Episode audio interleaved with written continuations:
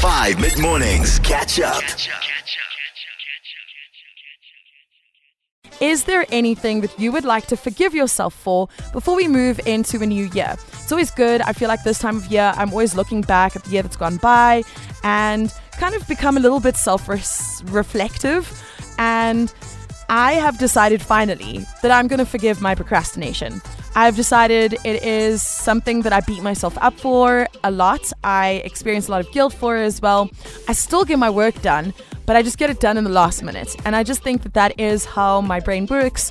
As someone who is neurodivergent and who struggles with executive dysfunction, being a procrastinator, a little bit to a certain extent goes hand in hand with it. I'm not excusing the behavior. I'm just saying I'm not going to hurt myself and bully myself for it anymore. Hi guys, so something I decided to forgive myself for is mm-hmm. not being the perfect mom. Aww. I have a man's job, I travel a lot for work, I'm not always there for my three year old. Mm. But I've decided to forgive myself for that. It is what it is. I enjoy my job, and yeah, that's amazing. You enjoy your job, you're having fun, you're obviously incredibly successful, and there is also no such thing as a perfect parent. There's no such thing as a perfect mom, a perfect dad. No parent in the entire history of the universe has ever been perfect. Everyone is flawed. Um, so the thing I want to forgive myself for is comparing myself to other people, especially in a gym environment, and I'm Ooh. sure a lot of people can relate to this. Yep. But I've been hitting the gym and lifting weights for six years now. Wow, congrats. And I am completely natural. Mm. So the problem is that I compare myself to people who use performance enhancing drugs, yeah. such as steroids or whatever. Mm. Not saying that it's wrong.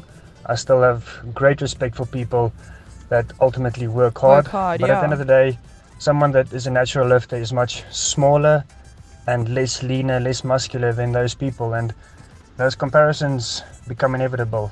Um, and for me personally, it's detrimental to my mm. own self esteem and yeah. self confidence. So, yeah, I need to forgive myself for doing that and also to remind myself and others that you're doing this for yourself. Of course. And that you should only be comparing yourself to yourself. To yourself. Yes. Who you were yesterday, who yes. you were two weeks ago. Yes. Or even in this case, who I was wow. six years ago. Thank you. That is such power. I want to pause and just highlight what he said there. You shouldn't be comparing yourself to others. You should only be comparing yourself to who you were yesterday, two weeks ago, a year ago, five years ago. If you see growth in yourself, it doesn't matter what other people are doing. If you're growing, you're good. Morning, Steffi B and team. Morning. So I think I need to forgive myself for getting married to such a twat and not following my instincts when I first met him. Oh my goodness. So yeah, so that's what I'm planning on doing. Just mm. forgiving myself for not listening to my inner voice and saying, Stay away, stay away, red flag, red flag, boop boop boop boop. Beep bop, beep bop. Have an amazing day, guys. Forgive yourself, baby. Let's all move on and we'll move on together. Catch up on some of the best moments from 5 mid mornings by going to 5FM's catch up page on the 5FM app or 5FM.co.za.